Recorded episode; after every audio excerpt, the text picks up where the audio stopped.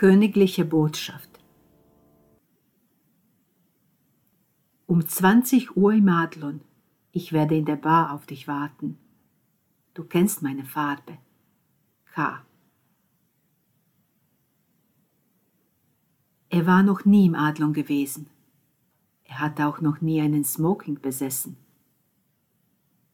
Die Gedanken im Julius Kopf sprühten wie Funken. Es fühlte sich gefährlich an, aber auch aufregend. Hoffnungsvolle Erinnerungen legte sich auf seine Brust wie ein Schmusetuch. Wiederholt las er die Nachricht, berührte den edlen Stoff. Was sollte das alles bedeuten? Er schloss die Augen. Als er aufwachte, war es schon Mittag und er hatte keinen Hunger. In den letzten Jahren hatte er selten Hunger, immer seltener. Manchmal dachte er, er sei krank. Manchmal war ihm das egal. Manchmal kam es ihm so vor, als sei er schon tot. Auch das war ihm egal. Die Nachricht.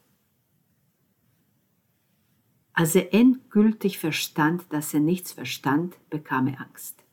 Geschwind stand er auf, sah sich um, als würde er etwas suchen. Was hätte er schon suchen können? Nein, was hätte er schon finden können? Von wegen nichts finden. Einen erlesenen Teppich und einen erlesenen Smoking, für solche Kostbarkeiten hatte er offensichtlich noch den richtigen Riecher. Ein wenig stolz war er schon, er hasste es, sich das eingestehen zu müssen, aber es war die Wahrheit. In der Küche trank er zwei Gläser Leitungswasser. Durch welches Wunder kam es zu dieser Verabredung mit ihr? Denn auch wenn vieles unerklärlich war, das stand fest. Sie war es. Und sie wollte ihn treffen nach all den Jahrhunderten und all den Liebhabern und Schlachten und Siegen und Niederlagen, war die Zeit gekommen, ihre Zeit war gekommen. Aber wie konnte sie es wissen, sicher sein, dass er den Teppich finden würde? Weil sie eine Göttin war, genügte das als Antwort? Und warum auf diesen Umwegen? Und brauchte überhaupt eine Antwort? Vielleicht sind Fragen alles, was ist. Julius trank noch ein Glas Wasser. Erschöpft beschloss er, alles zu vergessen, es zu nehmen, wie es kam. Der Himmel wurde dunkel, das Licht schwächer. Und natürlich kannte er ihre Farbe. Als es anfing zu regnen, machte er das Fenster zu und legte sich wieder auf den Teppich neben den Smoking. Er stellte sich die Geschichten vor, Geschichten, die diesem Augenblick, genau diesem Augenblick vorausgegangen waren. Das machte ihm Spaß. Das erinnerte ihn an die Zeiten, als er noch selbst Geschichten schrieb, Geschichten, die größtenteils erfunden waren, die um eine historisch bewiesene Tatsache gesponnen hatte. Das konnte er gut. Jemand hatte es als meisterhaft beschrieben. Julius lächelte bei der Erinnerung, das waren schöne Jahre gewesen, dann kamen andere. Die waren weniger schön. Danach kam nichts. Das Nichts war angenehm. Das Nichts brachte endlich Ruhe. Und dann kam der Teppich. Und jetzt regnet es. Alles ergab einen Sinn. Um 18 Uhr stand er auf und zog den Smoking an. Vor Jahren hätte ihm perfekt gepasst. Ohne Spiegel und ohne Licht fiel es ihm leicht, sich auch so darin wohlzufühlen. Dann zog er das Jackett wieder aus und ging ins Badezimmer. Dort hingen zwei Hemden, die einzigen, die er noch besaß. Ein dunkelblaues, ein kariertes. Er entschied sich für das kleinere Übel, wobei das Hemd, sowohl seine Farbe als auch sein pures Dasein, völlig belanglos waren.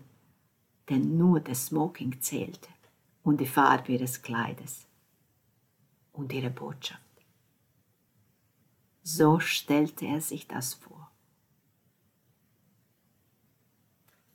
Er wusch sich das Gesicht und putzte sich die Zähne.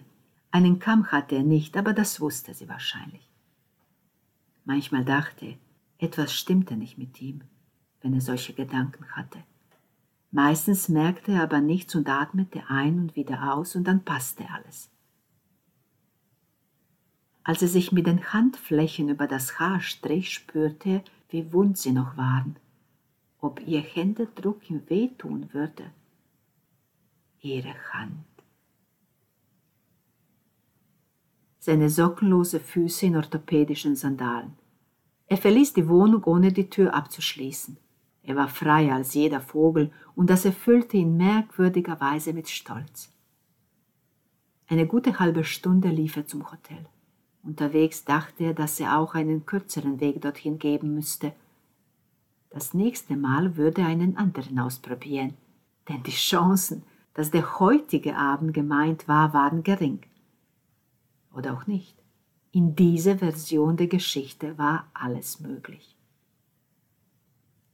Der Portier las sie nicht hinein, höflich, aber entschlossen, ohne Erklärung. Und als Julius den Hoteldirektor oder wenigstens den Concierge sprechen wollte, meinte der immer lächelnde, sie seien beide leider nicht da. Leider. Es ist wichtig, sagte Julius. Ich verstehe. Aber nein, Sie können nicht verstehen. Wenn Sie verstehen könnten, würden Sie mich respektvoll hereinlassen. Ich bedauere. Ich bitte Sie, es tut mir leid und er drehte Julius den Rücken zu, widmete sich anderen Gästen, die alle geschlossene Schuhe trugen, sogar die Frauen. Vielleicht war das das Sesam öffne dich. Es konnte doch nicht schwierig sein, welche zu finden. Dennoch ging Julius nicht gleich auf die Suche. Dafür würde später noch genug Zeit sein. Jetzt war es wichtig, hier zu bleiben, unauffällig natürlich, und die Frauen zu beobachten, nach ihrem Kleid Ausschau zu halten. Er versteckte sich halb zwischen zwei hohen Pflanzen, den Namen kannte Julius nicht, die seitlich am Eingang standen und dem roten Teppich einen grünen Rahmen verliehen. Grün. Alles fügte sich. Daran konnte auch der höfliche, aber entschlossene Wächter nichts ändern. Taxis fuhren vor, Leute stiegen aus und ein. Sie war nicht unter ihnen. Sie kam auch nicht zu Fuß ins Hotel. Heute war lediglich ein Testabend, so legte sich Julius das zurecht. Schon wollte er auf die Jagd nach den Schuhen gehen, als ihm einfiel, dass sie vielleicht ein Hotelgast war. Das änderte natürlich einiges. Aber bevor er daraus ein Problem machen konnte, erinnerte er sich daran, dass heute lediglich eine Probe war. Heute ist nur ein Testabend, sagte und ein Passant sah ihn argwöhnisch an. Argwöhnisch kannte er gut. Nett, vermisste Julius. Nett war eine vom Aussterben bedrohte Begegnungsart geworden, seitdem er nachts in Müllcontainern wühlte. Am Parkeingang, neben einer Sitzbank, fand er dann ein paar schwarze Winterschuhe in einer vornehmen Papiertüte. Leider zu klein.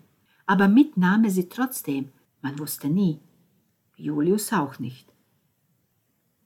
Auf einer anderen Bank an einer Bushaltestelle wartete eine unberührte Portion Pommes auf ihn. Er nahm sie dankbar entgegen. In der Wohnung, die er nie zu Hause nannte, legte er sich auf den Teppich im Smoking und schlief ein, zufrieden mit dem Probeabend, dem ersten. Er träumte von einem gewaltigen Fluss, den mitriss, ihn und sein Boot, den regelrecht verschluckte, aber Julius hatte keine Angst. Er lächelte erwartungsvoll. Er wusste, es konnte ihm nichts passieren. Er würde gerettet. Er ließ die Ruder los. Der Fluss war grün. In den nächsten Tagen geschah manchmal viel, manchmal wenig. Zu viel zählte Julius zum Beispiel ein so gut wie neues weißes T-Shirt und ein ziemlich abgetragenes hellblaues Hemd ein paar schwarze Schuhe in seiner Größe, die offensichtlich die Lieblingsschuhe der Vorbesitzer gewesen waren, so deutlich hatten sich seine Füße im Leder verewigt. Zu dieser Kategorie gehörte auch ein brandneues Buch über die Antike und eine Kleopatra-Biografie, die er vor einer Unendlichkeit gelesen hatte, sich aber nichts mehr erinnerte. Beide fand er in einem öffentlichen Bücherschrank am Bahnhof. Einmal brachte ihm die Nachbarin eine ganze noch warme Pizza vorbei, lächelte, sah ihm aber nicht in die Augen. Und im Tierpark gab es ein eintrittsfreies Konzert. Blues wurde gespielt und er ging fröhlich und zufrieden in die Wohnung zurück, denn alles, was er hörte, kam ihm so hoffnungslos traurig vor, dass ihm sein Leben auf einmal noch wert und sinnvoller erschien. Zu wenig zählte Julius seine abendlichen Hotelbesuche, die ausnahmslos vor der Hoteltür endeten, oder das stundenlange Warten davor, oder die endlosen regnerischen Nächte. Julius hatte nichts gegen wenig an sich, aber er dachte, jeden Abend dachte dass es heute passieren würde. Heute würde man ihn reinlassen und heute würde er sie an der Bar treffen. Heute. Sie würde auf ihn zukommen. Ein wenig schmunzeln würde sie heute. Heute Abend würde das passieren. Sie würde seine Hand nehmen. Nichts würde wehtun. Alles würde vergessen sein. Heute in der Hotelbar um 20 Uhr. Heute Abend. Eine grüne Woge würde auf ihn zurollen. Er verschluckte sich, musste lange husten, so kühn waren seine Wünsche. Die Nachricht hatte ihn in eine durchsichtige Folie eingewickelt und trug sie immer bei sich. Er zeigte sie niemandem, denn die Nachbarin sah ihm immer noch nicht in die Augen und dem Pyjamamann begegnete er nicht mehr, auch wenn er öfters in der Gegend auf Streife ging, es war ein gutes Viertel, fast wie ein Gebrauchtwarenladen. Julius dachte, hier wohnten anständige Menschen. Er traf sie nun nie. Und manchmal, wenn er in der Stadt spazieren ging, absichtlich ziellos, fragte er sich, ob jemand sein verstoßenes Hemd oder seinen verhassten Pullover an ihm erkennen und ihn zur Rede stellen würde. Oder sich freuen, ihn zum Essen oder wenigstens auf einen Kaffee einladen würde argwöhnisch oder nett? Das war die Frage. Manchmal waren Leute auch streitsüchtig und gemein, manchmal einfach nur betrunken. Seitdem er sich jede Nacht oder jeden Morgen auf den Teppich legen konnte, störte ihn das nicht mehr, das Benehmen dieser Menschen, die sich selbst verkannten und es an ihm ausließen. Denn er wusste drei Sachen. Weniger ist mehr nett ist besser. Sie wartet auf ihn. An dem Morgen klopfte die Nachbarin an der Tür, brachte aber keine Pizza, nein, nicht dieses Mal. Guten Morgen, entschuldigen Sie bitte die Störung, sagte sie verlegen. Sie hielt einen Kleiderbügel in der Hand. Auf dem Kleiderbügel hing ein weißes Hemd. Mein Mann hat ein zu kleines Hemd gekauft. Das passiert, wenn er alleine einkaufen geht. Ich habe ihm schon oft gesagt, das kannst du nicht. Lass mich das erledigen, aber wie dem auch sei. Sie wurde rot. Er kann es nicht umtauschen. Also habe ich gedacht. Sie sah ihn an. Zum ersten Mal sah sie ihm in die Augen. Ich habe kein Geld, sagte Julius, als hätte er es schon unendlich viele Male gesagt was auch stimmte.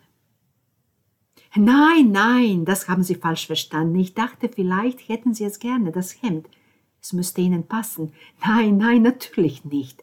Ich würde es Ihnen gerne schenken. Sie würden mir eigentlich damit einen Gefallen tun, wirklich. Aus den Augen, aus dem Sinn. Dann wäre ich nicht mehr wütend auf meinen Mann, der immer allein einkaufen geht, obwohl ich ihm. Nein, nein, bitte. Wenn Sie mir helfen wollen, bitte. Ich wäre Ihnen sehr dankbar. Atemlos stand sie vor Julius, der immer noch den Smoking an hatte. Atemlos, klein und üppig und hielt den Kleiderbügel mit dem Hemd hoch wie eine Flagge. Wenn das so ist, sagte Julius und streckte die Hand aus. Sie sind ein sehr guter Mensch, flüsterte sie, versteckte sich hinter ihren dunklen Haaren. Ich danke Ihnen, wir schmeißen schon so allzu viele Sachen weg. Ich helfe gerne, vor allem so netten Menschen. Sie lächelte, als wäre alles nur ein Witz. Ich werde es gleich heute Abend anziehen. Wirklich? Ja, ich habe eine Verabredung. Das freut mich. Dann wurde sie nachdenklich. Ich hatte seit Jahren keine Verabredung mehr.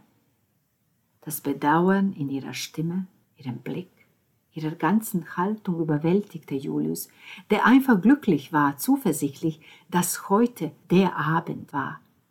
Im Hotel Adlon. Das hat er nicht sagen wollen.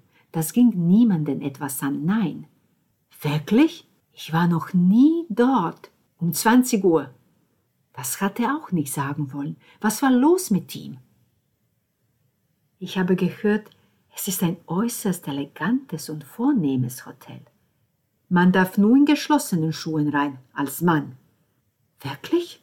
Er nickte. Sie dachte nach. Er war froh, dass er aufgehört hatte, seine intimsten Dinge auszuplaudern. Die Ungeduld schlich sie zwischen ihnen ein. Jetzt muss ich aber gehen, sagte sie, als hätte Julius sie aufgehalten. Viel Spaß heute Abend. Danke, entgegnete Julius und schloss eilig die Tür. So fing der Tag an. Er war sonnig und herbstkühl. Julius legte sich wieder hin, um weiter zu schlafen, ließ aber die Augen offen, starrte die Decke an, die noch immer weiß war, nur in den Ecken wohnten dünne, langbeinige Spinnen und Spannen unermüdlich. Einmal hatte Julius beobachtet, wie eine dicke Fliege ins Netz flog und laut um ihr Leben kämpfte. Und während ihr Summen immer lauter geworden war, fragte sich Julius, wie die Spinne die dicke Fliege würde auffressen können. Über Nacht war sie dann verschwunden. Das Geheimnis des Lebens, des Überlebens. War er auch nur eine Fliege oder war er die Spinne? War diese Stadt die Spinne oder das Leben selbst? Er erinnerte sich an die drei Dinge, die er mit Sicherheit wusste. Alles andere war nebensächlich dann schlief er ein. Man schläft viel, wenn man nichts zu essen hat. Als er aufwachte, war es schon fast vollkommen dunkel und er erschrak. Ausgerechnet heute durfte er nicht zu spät kommen. Denn heute war der Abend. Keine Proben mehr, keine Tests, keine höflichen Entschlossenheiten mehr, kein Leider und kein Bedauere. Heute war der Abend. Er wusch sich schnell und oberflächig mit kaltem Wasser, lief rasch durch die Wohnung, um trocken zu werden. Das Hemd saß tatsächlich gut, vielleicht etwas zu weit am Kragen, aber ein Hemd ist ein Hemd, keine Proben mehr. Ein weißes Hemd. Julius wunderte sich, wann hatte man aufgehört, Brusttaschen aufzunähen? Was noch alles hatte er verpasst? Auch ohne Spiegel wusste er, dass alles perfekt aussah. Es gab sogar Socken und einen Gürtel. Die Haare hatte er schon heute früh gekämmt. Ohne Regenschirm, den er auch gar nicht besaß, verließ er die Wohnung. Wenn sie heute Abend seine Hand berühren würde, hätte er nichts verpasst, absolut gar nichts, und sein Leben wäre vollkommen. Die Dunkelheit empfing ihn hungrig und zittrig, aber gegen die Freude konnte sie nichts ausrichten. Er ging langen Schrittes, beobachtete seine flatternde Hosenbeine, seine Füße in schwarzen Socken und schwarzen Schuhen voller Erinnerungen. Es hatte Zeiten gegeben und dann nicht mehr. Und es hatte Freunde und Familie gegeben und dann nicht mehr. Es hatte Erfolg und Geld und Bittsteller gegeben und dann nicht mehr. Und während ihn jetzt seine zielstrebigen Füße durch die Nacht, die noch keine war, trugen, vermisste er nichts und niemanden. Plötzlich war die Frage nach dem Grund überflüssig, lächerlich sogar. Man wusste auch nicht, warum die Banane krumm oder die Erde rund war, und dennoch würde sie heute Abend da sein und seine Hand nehmen, und nichts würde wehtun. Er sah das Hotel schon vor sich. Auf den schnellen Blick konnte man keine Veränderungen feststellen. Mann nicht, Julius schon. Der Teppich war röter und die Pflanzenwache stand gerade und der Portier war eine Frau. Guten Abend, mein Herr, sagte sie, als Julius vor ihr stand. Sie machte einen kleinen Schritt zur Seite, als wollte sie ihn vorbeigehen lassen. Julius bewegte sich aber nicht, er wusste nicht wie. Weiter als bis hierhin war er noch nie gekommen. Panik erfüllte ihn wie eine Frühjahrsüberschwemmung. Es war soweit. Er würde hineingehen und die Bar finden und sie würde seine Hand nehmen. Ist Ihnen nicht gut, mein Herr? Soll ich Sie zur Rezeption begleiten? Sie hatte ein schönes Lächeln und warme Augen, und Julius glaubte weinen zu müssen. Mein Herr. Sie sagte, mein Herr zu ihm. Ich, ähm, es war nicht einfach zu sagen, was gesagt werden musste. Worte gehorchen nicht immer und manchmal glänzen sie durch Stummheit. Worte wollen geübt werden. Sie brauchen Geborgenheit, Zuversicht. Manchmal sind sie wie Zähne, manchmal wie Vögel. Worte gehören uns nicht immer. Manchmal spielen sie Verstecken mit uns, manchmal fangen. Man muss sich in Geduld üben. Man muss sich eine Hand vor den Mund halten oder zwei. Worte können ein Glücksspiel sein, manchmal gewinnt niemand. Worte sind wie Atemzüge. Ein Wort, ein Herzschlag. Und dann ist man drin und es gibt kein Halten mehr. Wenn sogar die linke Socke verstanden hat, dass heute der Abend ist. Mein Herr, wo wollen Sie denn hin? Zur Rezeption? Schön und warm, immer noch und geduldig. Ich habe eine Verabredung. Julius erkannte seine eigene Stimme nicht. Sie gehörte mehr zu mein Herr als zu ihm. Es freut mich, das zu hören. Und wo sind Sie verabredet? In der Lobby, im Restaurant oder in der Bar? Julius freute sich so sehr darüber, dass sie den richtigen Ort genannt hatte, denn ihm wäre es sicher nicht eingefallen, nicht in diesem Wortzustand. Früher habe ich Bücher geschrieben und jetzt, das ist schön, ich lese gern. Julius sah sie an. Wie heißen Sie? Was hätte mein Kind hinzugefügt? Helena, und ihr Lächeln wird schöner und ihre Augen wärmer die schönste Frau der Antike, der griechischen. Denn das war nicht der Augenblick, die Königin zu beleidigen. Es gab keinen Augenblick dafür. Was war los mit ihm?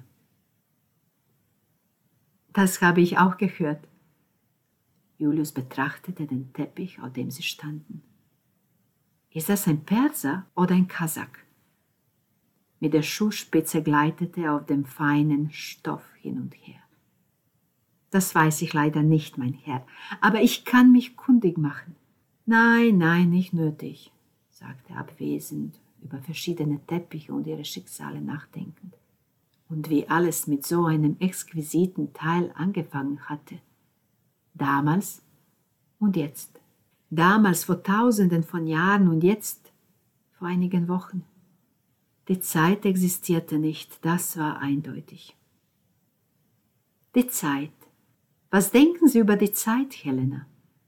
Oh, ich bin kein Philosoph. Ich auch nicht.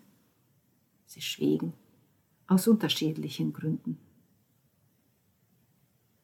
Die Zeit ist ein Gefühl. Sie ist immer die gleiche und immer etwas Neues. Sie war ernst geworden, ihr Blick plötzlich nicht nur warm, auch sehr weise.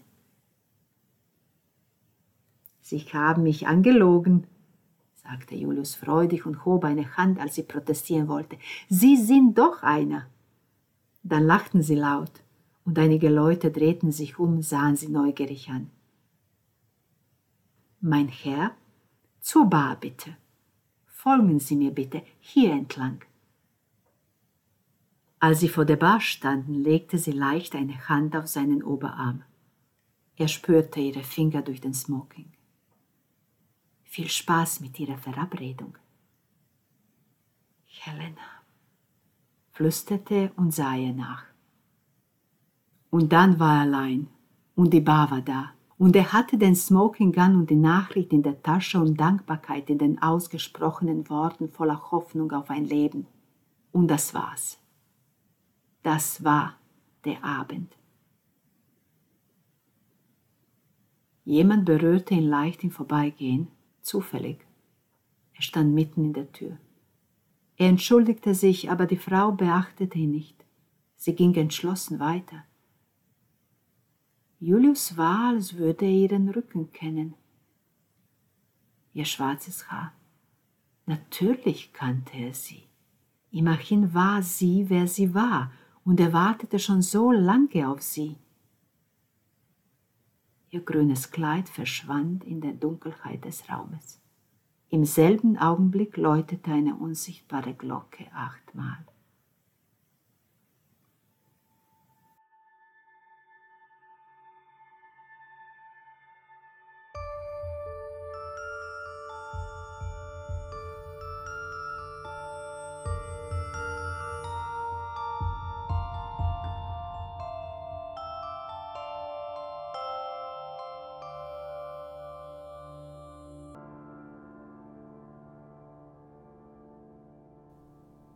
Und das, meine Lieben, war die Geschichte von Julius und seiner Königin.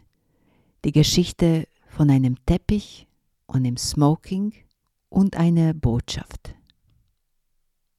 In zwei Wochen haben wir dann wieder eine Gastlesung. Ich wünsche Ihnen eine ganz tolle Zeit und viel Spaß weiterhin mit tollen Geschichten und tollen Büchern.